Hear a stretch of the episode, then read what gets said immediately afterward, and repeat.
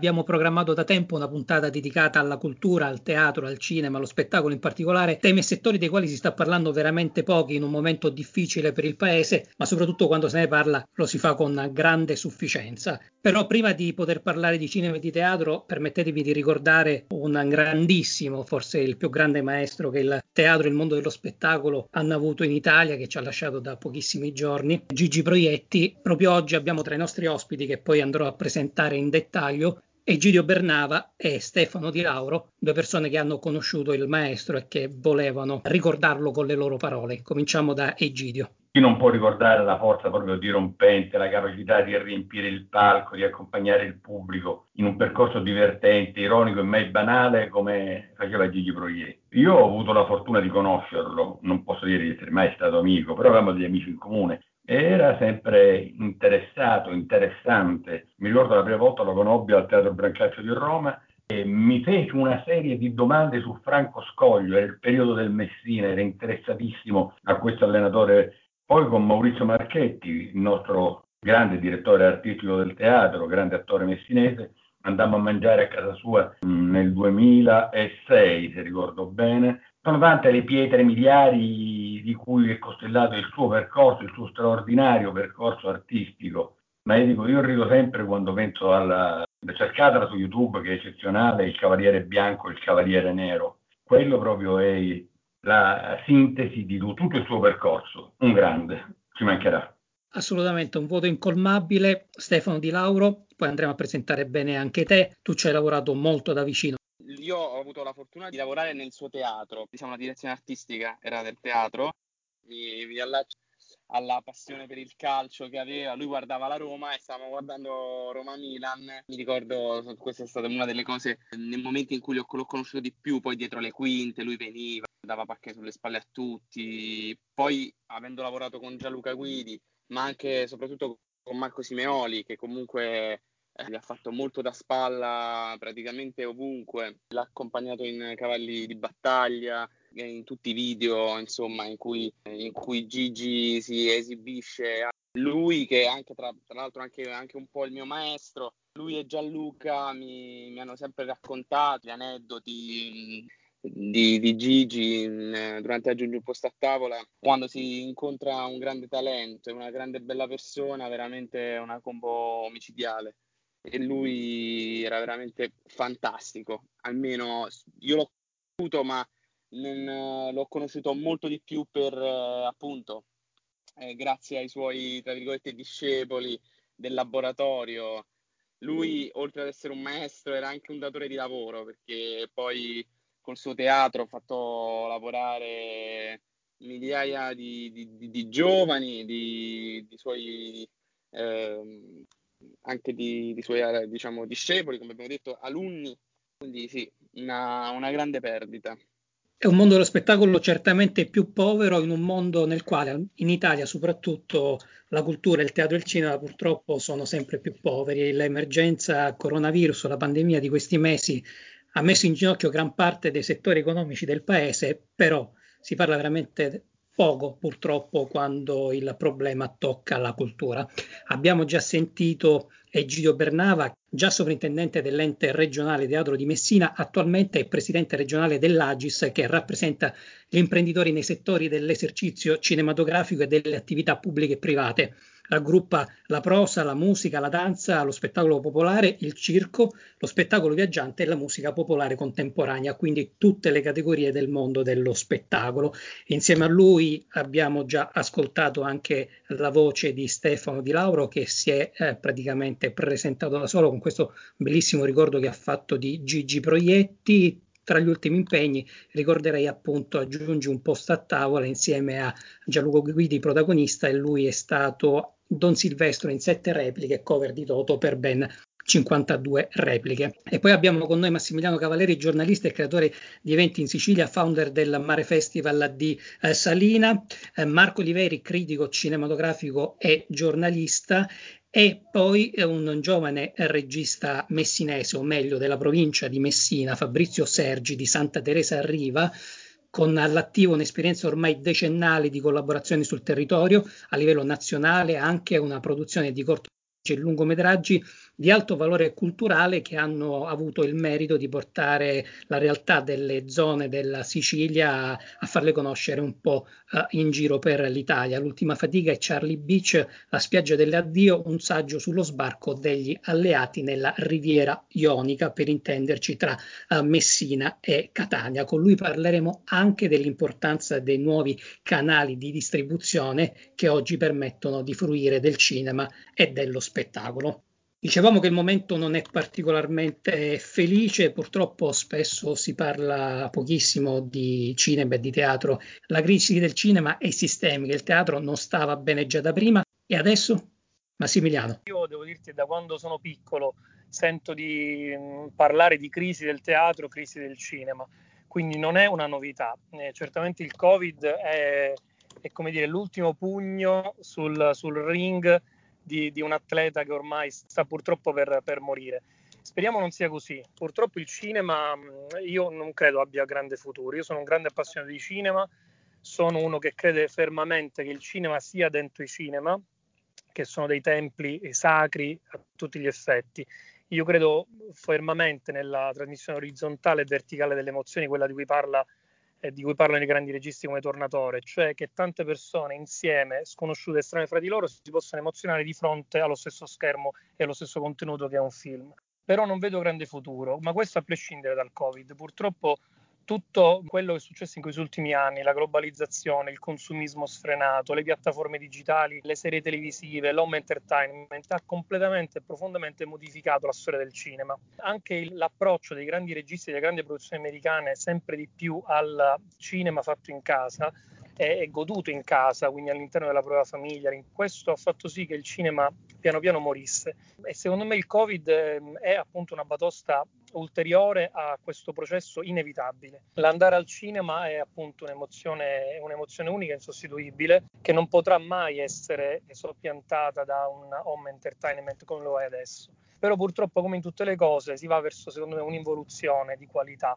E questo è un mio pensiero personale che però poi trova riscontro nella, nella quotidianità la maggior parte dei miei amici, anche in tempi no Covid, ormai vanno molto raramente al cinema, le sale sono quasi sempre vuote, tranne per qualche uscita così straordinaria. Purtroppo questo discorso è anche con il teatro, perché il teatro vive di pubblico, vive di fisicità, quindi è impossibile parlare, come ho sentito qualcuno in questi mesi, durante l'emergenza Covid, di teatro a casa, di tra virgolette, surrogati del teatro. Il teatro è un altro luogo, un altro sacro tempio della cultura e del contatto con il pubblico. Il teatro è, fonda- è proprio fondato sul contatto fisico. Il teatro è l'applauso, è l'emozione, è il contatto eh, della diretta, del, dell'essere dal vivo di fronte a delle persone che respirano e che purtroppo in questo momento di, di Covid diventa quasi un, uno scenario da paura, perché immaginare mille persone dentro un teatro senza mascherina è uno scenario che in questo momento fa grande paura, ma è lo stesso scenario che dà quell'emozione, che dà quella felicità,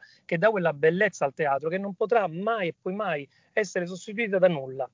Quindi bisogna, eh, ahimè, affrontare questa emergenza, imparare un po' a convivere con possibili rischi di nuovi virus, perché tutti parlano del Covid, ma il Covid può minacciare eh, nuovi virus anche in futuro, anche nei prossimi anni.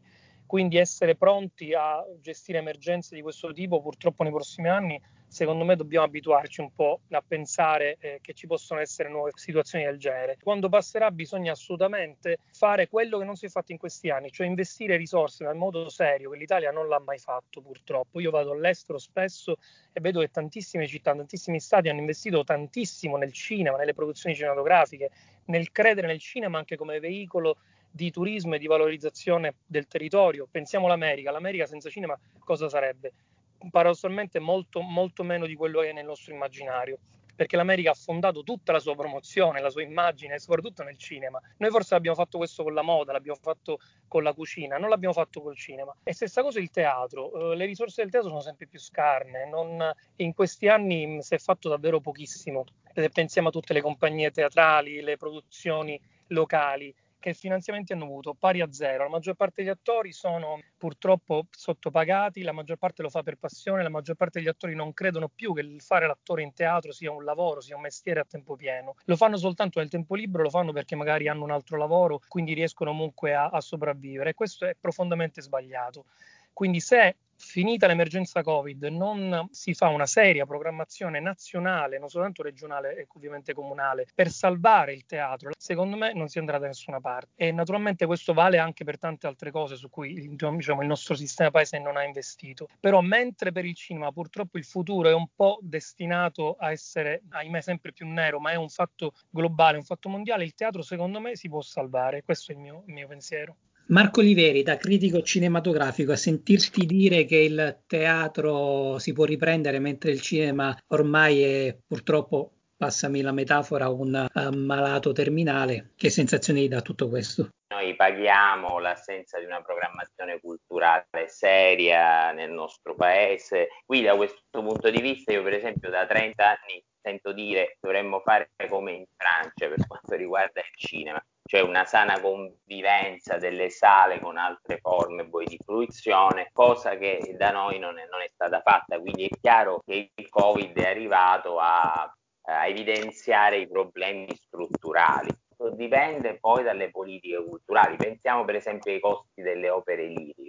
Considerare le politiche culturali, quelle dell'invito alla lettura, quelle del teatro, quelle del cinema, come una necessità per questo paese oppure se, se, se, dobbiamo considerarle come superflue. Ovviamente io propendo per la prima ipotesi. Per quanto riguarda il cinema, il cinema anche lì si dovrebbe studiare come fare a fare convivere comunque le sale. Certo, la classica fruizione è chiaro, è in crisi però si potrebbe anche programmare qualcosa che eh, in termini di politiche culturali che aiuti comunque le sale a non morire, ma che favorisca il fatto che ci siano accanto appunto a naturalmente queste serie, a queste visioni che tutti noi facciamo ogni giorno quando possiamo in casa, eh, che ci sia comunque la possibilità ancora di andare al cinema. Però questo naturalmente richiede una seria programmazione culturale.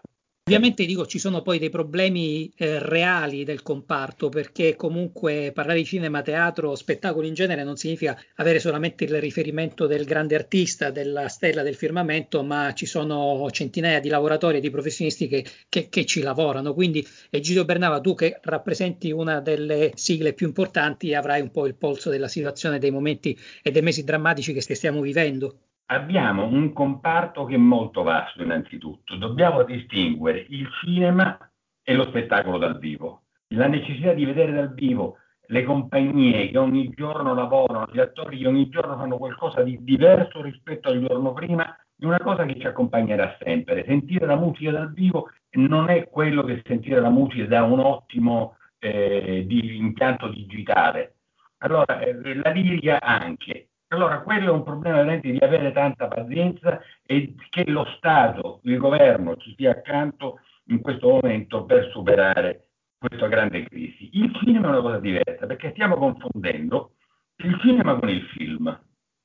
Non è la stessa cosa. Allora, io parlo di cinema, non di film. Non c'è una crisi di produzione filmica, filmografica, non esiste.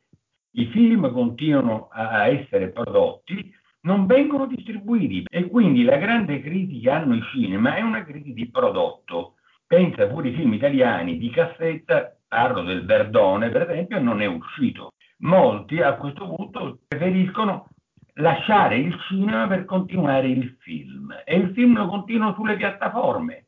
Allora questa è la cosa preoccupante al massimo. Prima Covid c'era il cinema, post Covid c'è il rischio che ci sia solo il film perché le sale non ce la faranno. Io credo che le multisale organizzate avranno sempre uno spazio se avranno il prodotto.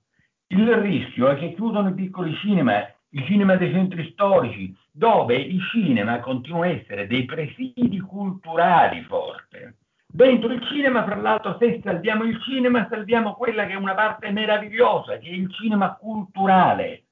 La Federazione Italiana del Cinema del ma anche il CINIT, hanno fatto delle operazioni eccezionali negli ultimi anni e sono quelli che hanno riportato il cinema. Non scordiamoci che la prima vera grave crisi del pubblico cinematografico fu nel 75 con l'avvento della TV a colori. Pensiamo che la popolazione cinema, del pubblico cinematografico nel 1970, 65-70 era circa 750 milioni di spettatori noi nel 2019 abbiamo avuto 65 milioni di spettatori in tutta Italia. E se non fosse stato in generale l'operazione fatta extra cinema normale, ma anche dai, soprattutto da un lato bellissimo delle attività culturali e accanto non, non sto scherzando salvò il cinema, le sale cinematografiche furono salvate pure dai cinema pornografici, dai cinema luci rosse. Ricordiamo l'Apollo. L'Apollo era chiuso e defunto a galla perché la famiglia La Scala ha deciso di fare pornografico per una decina di anni e restò nel, nel gorgi dei messinesi. Poi fu ripreso e divenne una, una sala cinematografica e poi una multisala di città. Allora, tutto questo è capire come superare questo momento di crisi del cinema e non del film, qual è il supporto che ci può dare lo Stato, il governo e la regione. Se ancora i nostri lavoratori non hanno ricevuto la cassa integrazione in deroga ai CIG, questo è preoccupante perché molti imprenditori debbono sostituirsi allo Stato ed anticipare, ma fin quando ce la faranno? Se noi non cominciamo a fare un'operazione che sia costante e non sia solo il fondo perduto sul mancato incasso rispetto al periodo antecedente del 2019, ma sia un'operazione strutturale, potremmo salvare le sale cinematografiche, ma non potremo fare nulla, dico nulla, contro le grandi piattaforme come Netflix, come Amazon, come Team, le quali hanno un potere di contrattazione enorme e sono seguite perché ormai non conosco nessuno che non abbia l'abbonamento a una di queste quattro piattaforme. Sono molto preoccupato, però il preoccuparsi è una cosa e gettare la spugna è un'altra cosa. Io dico resistere e se riusciamo e riuscissimo ad avere degli interlocutori giusti da parte della politica. Questa è la mia delusione. La politica finora ha fatto solo proclami, non capiscono un fatto che oggi debbono andare a fare delle scelte che possono essere anche drammatiche come il lockdown, pesantissime, ma fare delle scelte ferree su queste non derogare e accanto alle scelte fa dare i supporti giusti a cinema e teatro per poter essere in questo periodo alla ricerca di una ristrutturazione interna sia artistica che tecnica. Ritroveremo ad aprile, non prima di aprire, il cinema e potremo cominciare a parlare di nuove programmazioni dopo la prossima estate. Chiarissimo Egidio. Fabrizio Sergi, davvero le piattaforme tecnologiche e i nuovi canali di distribuzione sono un pericolo o in un sistema strategico, in un nuovo programma, diciamo un D-Day per lo spettacolo italiano, possono essere una risorsa per il cinema e anche perché no per il teatro? Beh, eh, la domanda non è semplice, nel senso che mh, appunto ho ascoltato chi mi ha preceduto e mi trovo assolutamente d'accordo su molti aspetti. Le nuove piattaforme da una parte possono, eh, come dire, essere un, un mezzo più, eh, più, vicino magari a, mh, ai giovani registi, come in questo caso eh, è stato per me in, in, alcuni contesti. In altri sicuramente perché mh, vado, vado, a spiegare, nel momento in cui eh, le produzioni cinematografiche eh, diciamo, mh, sono già in produzione eh, con, con, anche registi decennali e così via, per eh, chi emerge eh, spesso è complicato riuscire a, dire, ad avvicinarsi ecco, alle grandi produzioni per poi eh, riuscire ad arrivare nelle, nelle sale cinematografiche. Con i nuovi mezzi sicuramente un po' più accessibile per, eh, per tanti, lo è stato per molti lavori nell'ultimo decennio di, di registi che appunto non si erano ancora eh, del tutto affacciati sul, sulla scena cinematografica, nel, sulla scena pubblica e è stato più semplice per loro arrivare con i propri lavori al, allo spettatore, che poi è la, l'ultimo livello ecco, eh, per, per, fruire del, del, film. Io personalmente ho, ho, mi sono innamorato del cinema con la sala cinematografica, quindi non si può ecco, escludere da questo, da questo, discorso quello che poi è, vero, la vera atmosfera che si respira all'interno di una sala cinematografica. Mm, come diceva poco fa appunto mm, Egidio Bernava, non è il film, ma è eh, la sala che fa un po' la, l'atmosfera e questo è sicuramente inevitabile, un qualcosa che eh, sembra si stia perdendo, ma non sono neanche così, così pessimista. Penso ad esempio ai festival cinematografici dove chiaramente che, che abbiano vita lunga, mi auguro, perché eh, sono dei luoghi in cui la sala cinematografica eh, si moltiplica in un certo senso, dove ehm, appunto il cinema si vive, eh, forse veramente sono i punti in cui bisogna eh, battere di più per eh, riuscire a mantenerli vivi. Eh, secondo me, mh, appunto, il, il, festival cinematografico, mh, come appunto Venezia, come Taormina, come Roma, sono sicuramente spazi in cui si respira veramente il cinema. Penso questo, non si sa mh, sicuramente il futuro come va avanti, è chiaro che la nuova tecnologia e i nuovi mezzi eh, corrono più di noi, nel senso che è un momento un po' incerto e non solo appunto per, per quello che stiamo vivendo, per la pandemia, ma eh, penso che per tutto il mondo eh, de- dello spettacolo, in particolare del cinema e della tv, sia, sia un momento proprio di eh, un bivio che pian piano stiamo iniziando a prendere mh, senza sapere dove, dove arriviamo. Stefano Di Lauro, da questo primo giro di osservazioni mh, si evince che il teatro può sopravvivere più del cinema, anche se poi sul cinema, come diceva Egidio, bisogna fare un, un, discorso molto più ampio e distinguere il film dal, dal cinema come industria. Però Uh, certo non si stanno vivendo dei bei momenti con gli attori fermi sotto contratto, uh, le compagnie al pit stop, uh, produttori e, e, produzioni che sono rimasti al, al, palo. Ecco. Quindi come cambia la vita dell'attore e, e soprattutto quali, quali, speranze ci sono per il futuro anche alla luce del, delle possibilità tecnologiche che oggi ci vengono offerte. Abbiamo fatto una disamina prima sul cinema, non so quanto tecnologia e il teatro, che comunque viene considerato un'arte classica ma sempre emozionante, può avere agevolazioni da questo.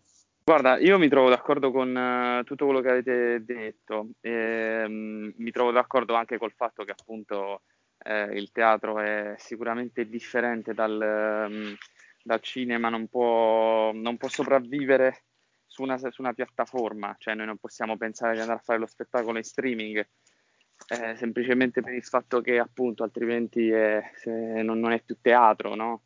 sarebbe un cinema anche fatto abbastanza eh, cioè, nel senso, non bene, secondo me non, non, non, sarebbe mai un bene per il teatro pensare a un'alternativa. Secondo me ci vuole mh, molta pazienza, eh, sentire, vedere insomma che la situazione è questa, vedere persone che ovviamente mh, si trovano in difficoltà, attori che già dalla prima ondata hanno rinunciato a fare questo mestiere, c'è chi di, di, proprio, almeno a me ha dato veramente tanto dispiacere. Poi, insomma, mh, affrontarla io ti posso dire a livello da, cioè, da attore, insomma, a livello produttivo eh, è ovvio che chi ci rimette di più sono purtroppo i teatri privati, quindi la maggior parte dei teatri, quelli privati, sono in seria difficoltà.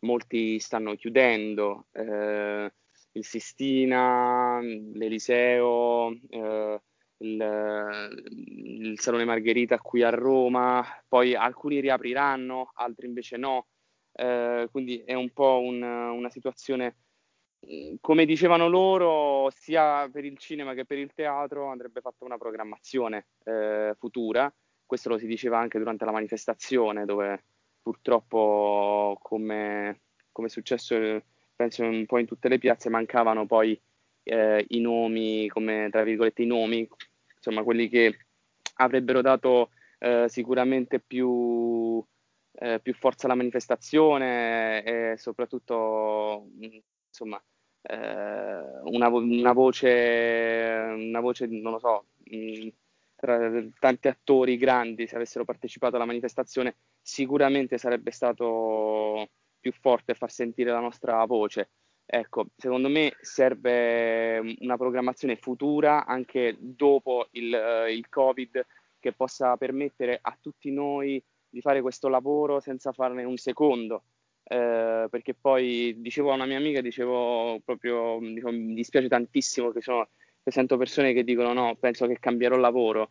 Eh, gente della Paolo Grassi di Milano che scrive ho sbagliato a non fare l'ingegnere. Mm, e c'è chi dice, eh, ma perché evidentemente magari non erano destinati, invece non, io non credo che sia così. Io credo che ognuno ha le proprie difficoltà, le proprie debolezze e in una situazione del genere è veramente, veramente difficile. Poi uh, penso anche a chi è dietro le quinte, penso a tutti quelli che uh, hanno fatica a fare questo mestiere, figuriamoci adesso, uh, e quindi ci vorrebbe un supporto maggiore di quello che c'è, soprattutto per chi ha una famiglia, perché io sono giovane, eh, non ho, nessun, non ho figli, però ecco, eh, mi metto nei panni di chi invece magari ha figli adesso si trova in grande difficoltà. Io spero che questa pandemia possa servire per il futuro a far sì che ci sia un'unione maggiore in questo settore, sia del cinema che del teatro, eh, che ci sia un rispetto maggiore generale eh, di chi fa questo lavoro, che venga visto come un lavoratore a tutti gli effetti. È vero, a noi il nostro lavoro ci piace, quindi molto spesso c'è chi ha difficoltà a vedere questo come un lavoro, sta fuori, però questo è un lavoro a tutti gli effetti eh, e quindi insomma è bello, io, io, cerco di pensarla in maniera positiva, sperando che questa pandemia ci possa eh, unire di più e far diventare, un, far diventare lavoratori a tutti gli effetti, con, eh, non dico arrivare ad un albo eh, degli attori subito, però insomma che ci sia una, una programmazione futura per avere un futuro migliore, più sicuro ehm, eh, per, per, tutti, per gli attori e, che, per chi è dietro le, le quinte. Eh, alternative durante il Covid a questo c'è solo il mettersi a creare qualcosa per, per dopo, almeno in teatro. E poi c'è chi parla appunto di, di mettere gli spettacoli eh, prepara- già preparati per, eh, per, la TV e, e su, su Rai Storia che però mi sembra che addirittura ha chiuso quindi insomma mh, mm, cercare diciamo di, eh, di, trovare un'alternativa. L'alternativa mh, mm, del teatro in tv può essere magari per questo periodo per arrangiare sicuramente può essere un'alternativa però non può essere fatto sicuramente in streaming. Ci ha appena raggiunto uh, Michele Urso, che oltre ad essere vicepresidente di Ulisse è anche un, un, giovane legale. Salve a tutti, vorrei sapere eh, se le piattaforme di streaming possono essere un'opportunità per tutta una serie di, di film che magari non avrebbero grosse distribuzioni e quindi non avrebbero un uh, futuro. Sì, eh, beh, io mm, in parte lo avevo, sì, avevo accennato questa cosa. Diciamo che eh, se parliamo esclusivamente di piattaforme online che non siano, eh, appunto, non parliamo di, di, di, distribuzione quali Netflix o altro, quindi semplicemente eh, la rete, i social network, bah, eh, probabilmente credo che nonostante la, la grande massa di, di, video e tutto ciò che, che gira in rete, credo che mh, sia sicuramente più accessibile no? a una, uh, comunque a dei giovani che stanno uh, iniziando anche per far conoscere la propria arte, quindi sia un mezzo importante. Allo stesso tempo, però, uh, dico anche che non, non ci si può, uh, tra virgolette, come dire, cullare sul fatto che uh, la rete possa portare ehm, e soddisfare soprattutto il lavoro di un, di un regista, di un attore rimane comunque un, un, un punto di, di, partenza, sicuramente uno strumento più facile per, per, divulgare i propri lavori, ma ehm, l'obiettivo è sempre quello della... Uh, deve essere secondo me l'obiettivo sempre quello della distribuzione. Sì, come trampolino di lancio lo vedo, ma mh, senza andare oltre. Ecco, questa è la mia opinione. Ad esempio, un regista che ha già lavori al suo attivo, che decide ad esempio di rivolgersi non più alla distribuzione tradizionale, ma direttamente eh, a piattaforme quasi quali possono essere appunto Infinity, Netflix o Amazon Prime, visto che ho sentito comunque di di registi o di film che sono stati distribuiti già direttamente lì e basta. Poi io ovviamente non so come funziona perché ovviamente quello della distribuzione è tutto un mondo a parte, però ecco, volevo concentrarmi su questo, vederla come un'opportunità o un'alternativa eh, da parte di determinati eh, soggetti. Beh, sì, sì, da questo punto di vista ci sono dei, dei, dati, del, de, degli episodi che ci hanno, eh, che hanno permesso a, appunto, a molti, molti registi, molti autori di, di, poter direttamente divulgare i propri lavori. Non sono tantissimi, eh, credo ce ne siano, eh, non, diciamo, nella, nella, stragrande maggioranza, se facciamo una statistica, sono relativamente pochi coloro che eh, hanno, come dire, mh, eh, sono riusciti ecco, ad arrivare eh, direttamente a una distribuzione senza dover eh, passare dalla, dalla classica ehm, catena di, di, montaggio che è quella che conosciamo.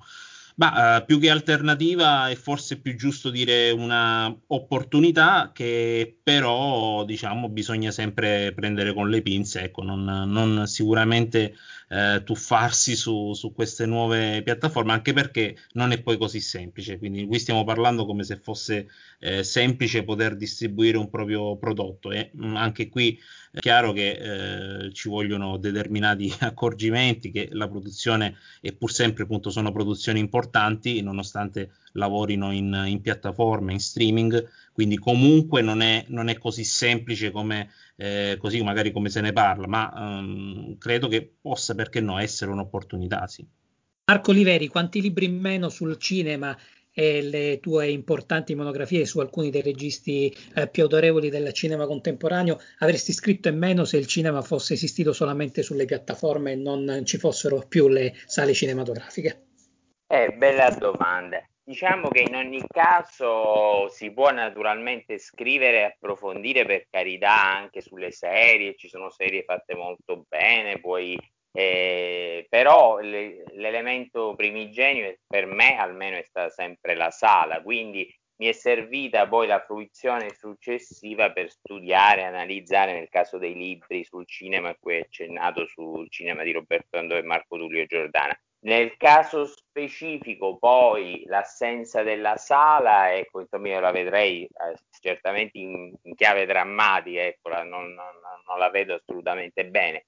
Eh, dobbiamo naturalmente cercare di promuovere come politiche culturali la possibilità di una convivenza tra questi due aspetti però quello solo una seria politica culturale lo possiamo fare attraverso la formazione delle nuove generazioni, cose di cui si parla purtroppo da 30 e 40 anni e quindi ora con tutti gli elementi strutturali che ci sono in senso critico naturalmente non è facile.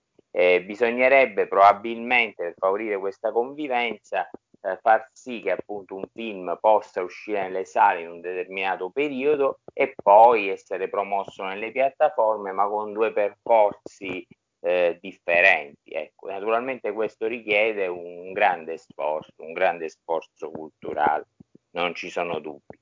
Eh, Gido Bernava, eh, prima grazie al contributo di Stefano Di Lauro eh, si è aperta una, una, breccia sul teatro privato che eh, bisogna distinguere in Italia da quello pubblico. Il teatro privato è quello che eh, vive di produzioni che non hanno aiuto e sostegno da parte delle istituzioni e che rispetto agli enti pubblici che però poi realizzano gran parte delle produzioni che poi diventano cartellone e stagione teatrale anche per i teatri pubblici. È paradossale, però è così il parlare del teatro oggi mi, mi, mi, mi, fa quasi paura, nel senso arriveremo a fare una rivoluzione come quando sento ieri sera in televisione sentivo i lavoratori della ristorazione che si lamentavano di quelli che prendono lo stipendio.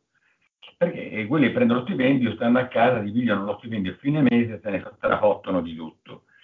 Allora, qua dobbiamo fare sempre una, una differenza, il pubblico e il privato. L'importanza oggi dei teatri privati è fondamentale. Le grandi produzioni escono solo dai teatri privati. Io negli ultimi anni ho avuto modo di lavorare pure con eh, la compagnia del Brancaccio, con altre compagnie nazionali e vi dico, ci sono degli sforzi notevolissimi. Però se non ci fossero i teatri pubblici che acquistano il prodotto, se andrebbe tutto, eh, non, non avrebbe un senso tutto questo giro. Chiaramente la rabbia qual è?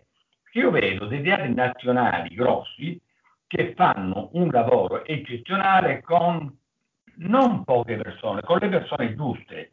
Poi noi abbiamo i grandi stipendifici dei teatri eh, pubblici italiani. E non parlo solo dei teatri siciliani, pensate che il Teatro Biondo ha qualcosa come 200 impiegati, il Poliama fra eh, ehm, musicisti impiegati ne ha 600-700. Il Vittorio Emanuele, che viene tacciato di avere troppi impiegati, ne ha ora con tutti i licenziamenti, credo 54. Allora, il problema è uno, se questi devono essere pagati, qualcuno deve fare arrivare i soldi. Allora arrivano dalle, dai contributi. I contributi finiranno, cavolo, perché non ci sono più soldi. Bisogna invertire la rotta. Ma come? Licenziando? Assolutamente no. Quella mia proposta era quella che molti di questi lavoratori del teatro, andassero, essendo regionale, andassero in mobilità regionale, andassero in altri enti dove necessita l'attività. E il teatro, un direttore di produzione, è un direttore di produzione, il teatro regionale non ha un direttore di produzione, però ha 35 amministrativi. Allora questo diventa antipatico per i lavoratori che lavorano oggi, che devono essere assicurati ed accompagnati. Però questo ci, non ci facilita la ripresa del teatro. Accanto a questo, in una situazione come quella di Messina, che è la nostra, ci vedo le piccole compagnie, le piccole compagnie che vorrebbero entrare al teatro e avere il contributo per poter lavorare, lavorare gratis. Ma questo ha dei costi. Vedete, il tutto è, è legato al bill denaro sempre. Oggi dovremmo sfruttare questo momento, ma non siamo stati capaci di sfruttarlo già col periodo dell'emergenza Covid, non abbiamo capito dove si sbaglia deve essere un'opportunità per ricominciare. No, noi sbagliamo e continuiamo a sbagliare e continueremo a sbagliare perché alla riapertura dei teatri avremo sempre dei macigni che ci portiamo al piede come le fondazioni nazionali, non parlo delle fondazioni normali, ma le fondazioni liriche che da sole assorbono il 50% del fondo unico per lo spettacolo. Guardare quello che fa e come sta sviluppando il teatro della base. Allora i giovani teatranti, le giovani compagnie, le compagnie di zona che spesse volte sono bravissime, eccezionali, potranno avere quelle opportunità che oggi non hanno. Io mi, mi sempre un grido di dolore, lo capisco, ma pure io ormai sono, mi devo adeguare. Ma io anche mi sto adeguando, vuol dire, anche a lavorare online, sto collaborando per ora a un progetto meraviglioso sulla ludoterapia nelle cliniche neuropsichiatriche italiane. È chiaro là, che il teatro devo portarlo online, non posso portarlo dal vivo. Allora, far convivere le esigenze, il periodo, le opportunità, la scienza e l'arte e la cultura diventa una cosa improba.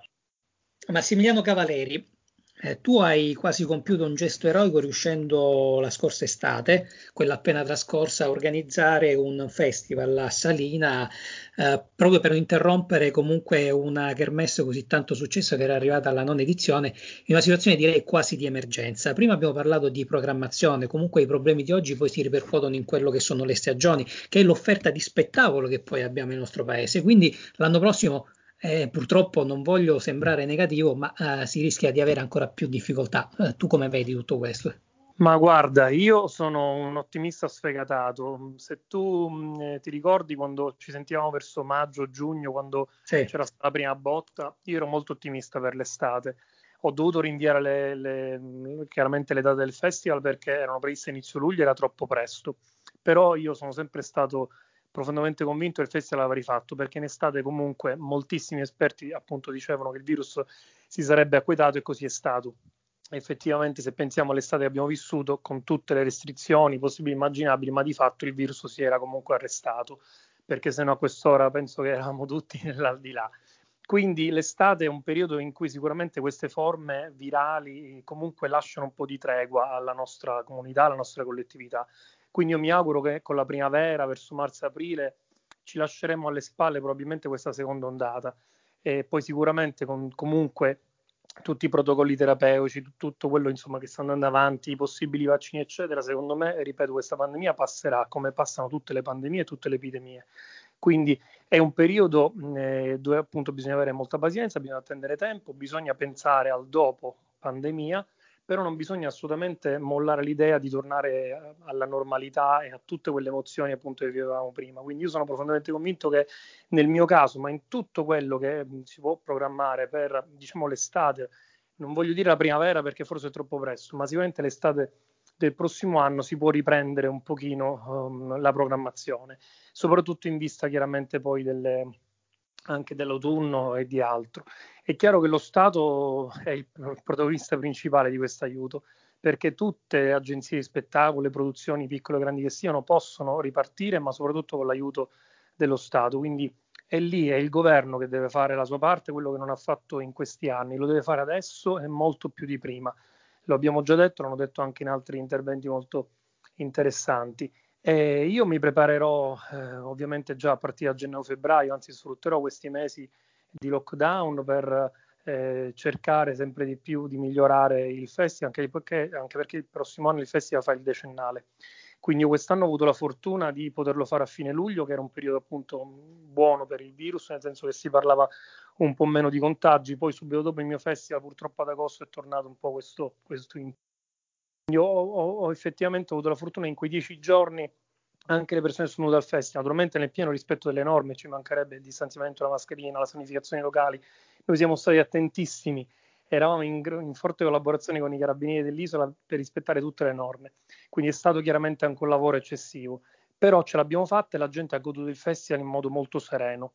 E il prossimo anno speriamo di non dover rispettare tutte queste regole perché magari la pandemia sarà passata, magari ci saranno più cure, ci saranno i vaccini, non so quello che succederà però mh, io penso che si tornerà alla normalità. E, mh, sono profondamente convinto di questo, l'ho sempre detto. Anche questa seconda ondata, mh, dico, non mi pare che sia stato un fulmine a ciel sereno, perché questa seconda ondata era assolutamente prevista, tutti ce l'hanno detto in tutte le lingue per mesi e mesi. Quindi non si può certo cadere dalla sedia quando ora siamo in lockdown, perché tutti l'avevano detto e l'avevano previsto. Quindi chi si immaginava torna- di tornare nei teatri o negli spettacoli dal vivo a novembre-dicembre era una pura, pura illusione. Questa attesa la possiamo fare sicuramente per la bella stagione, perché lì il virus secondo me ci, ci abbandonerà o si allontanerà. Quindi bisognerà affrontare i problemi economici che ciò ha comportato. Nel caso del mio festival, che vive tra l'altro di risorse private, fondamentalmente, è chiaro che il discorso va anche un discorso di finanziamenti e le aziende sono in crisi, quindi investono sempre meno in pubblicità, in eventi quindi il nostro problema non sarà la fattibilità dello spettacolo, ma sarà la fattibilità economica di un decennale che chiaramente dovrà essere un'edizione ancora più importante, ancora più ricca di ospiti, di contenuti, quindi ancora purtroppo più onerosa e dispendiosa. Però come abbiamo fatto nove edizioni con tante difficoltà, magari non legate alla pandemia ma ad altre motivazioni, faremo anche il decennale. Mi auguro che non si perdano tutti quegli eventi che a differenza del mio non sono stati fatti quest'anno, quindi hanno perso l'annualità soprattutto eventi sportivi, eventi simili al mio, manifestazioni, ne sono state annullate tantissime e spero che il prossimo anno si possano rifare tutte. Io sono ottimista e secondo me in primavera uh, si riprenderà benissimo e tutta l'attività di ogni tipo e ogni genere, magari appunto con piccole restrizioni, ma si riprenderà nella normalità. Però se il governo, da quello centrale a quello periferico, non fa davvero un ruolo di programmazione seria, e mh, continui a prendere in giro nessuno, né i più piccoli né i più grandi, tutto questo non, non potrà avvenire. Poi c'è il problema di cui parlava Egidio, c'è un problema di riforma, ma quello è un problema che riguarda un po' tutti gli ambiti, non soltanto lo spettacolo, il teatro, la cultura in Italia. C'è un problema di, di stipendifici, di apparato statale, cioè l'Italia purtroppo è molto basata su questo, a differenza di altri paesi. Quindi è un paese poco produttivo in tutti i suoi milioni e milioni di enti la cui maggior parte di enti sono tra l'altro inutili. Cioè, se domani non esistessero più non cambierebbe praticamente nulla. Se non si radicalmente riforma questo settore come altri e quindi si cerca di ottimizzare le risorse, quindi fare una spending review logica e sensata e non creare stipendifici inutili, ma enti che producono qualcosa, che producono gli spettacoli, possono essere venduti anche magari all'estero. E se non si fa questo non si va da nessuna parte, a prescindere dalla, dalla pandemia. Oltretutto, Massimiliano, questa occasione per ritrovarci sarà anche l'opportunità per te l'anno prossimo di avere già due ospiti qui. Te, te, li propongo senza aver preparato nulla, improvvisato. Uno è Sergi, che con i suoi docufilm potrebbe essere un, uh, un ospite veramente importante. E poi perché non invitare in Sicilia un attore che io stimo particolarmente, oltre a essere stato così gentile ad accettare il nostro invito, qual è Stefano Di Lauro. Quindi già due te li stiamo portando, eh? Perché no, con grande piacere. Io spero di poter fare il prossimo anno quello che quest'anno, ahimè, non ho, non ho potuto fare, perché quest'anno abbiamo fatto un bellissimo festival, eh, però l'abbiamo dovuto ridurre, abbiamo tolto una giornata intera, quindi alcuni contenuti che avevo previsto inizialmente prima del Covid, poi li ho dovuti ahimè annullare, ma per questioni proprio di tempo, anche perché poi un festival deve dare anche giusto, il giusto spazio a tutti i protagonisti, e più o meno famosi, o più o meno importanti, o più o meno giovani. Eh, ma io spero il prossimo anno di fare un festival anche un po' più lungo. Cioè io, il mio sogno sarebbe quello di fare una settimana intera, che sarebbe veramente un bellissimo per il decennale poter fare un festival di almeno 6-7 giorni pieni e poter ospitare davvero tantissimi contenuti e magari fare una, una giornata eh, dedicata a ricordare eh, purtroppo questo brutto periodo che abbiamo attraversato e che magari l'avremo, l'avremo superato. Io mi auguro di fare questo, cioè che noi parleremo del Covid al passato e parleremo invece del futuro, del teatro, del cinema, eh, che il festival possa essere un'occasione, visto che il mio festival anche un festival viene svolto su un'isola, quindi in una location molto bella, che porta fortuna, che, che, dà ovviamente quell'atmosfera bella dell'estate, dell'allegria, dell'ottimismo del futuro, eh, che sia un'occasione luminosa per veramente parlare di questa pandemia come se fosse ormai una cosa lontana. Eh, armiamoci di coraggio e di pazienza in questi mesi, affrontiamoli e, e, sfruttiamoli per pensare a quello che c'è da fare dopo. Forse l'errore che è stato fatto in questi mesi da parte di molti è stato quello di non utilizzare questi mesi per affrontare questa nuova guerra che, ripeto, era annunciata. Questo lockdown era scritto in tutti i libri di storia già da mesi, però forse molti si sono illusi nell'estate che questo virus tutto sommato ce l'avevamo lasciati alle spalle, invece non era così. E quindi dobbiamo invece non, fa, non commettere lo stesso errore. Noi dobbiamo essere pronti a marzo ed aprile per ripartire alla grande in tutti i settori, ma per ripartire a marzo e aprile dobbiamo pensare adesso al dopoguerra. Dopo ogni guerra c'è un dopoguerra. Il nostro dopoguerra, secondo me, comincerà verso primavera-estate. Adesso siamo di nuovo nella seconda parte della guerra, affrontiamo questa guerra, ma pensiamo già alla rinascita per i settori che ci interessano, naturalmente. Stefano, sei ancora collegato? Eccomi, sì.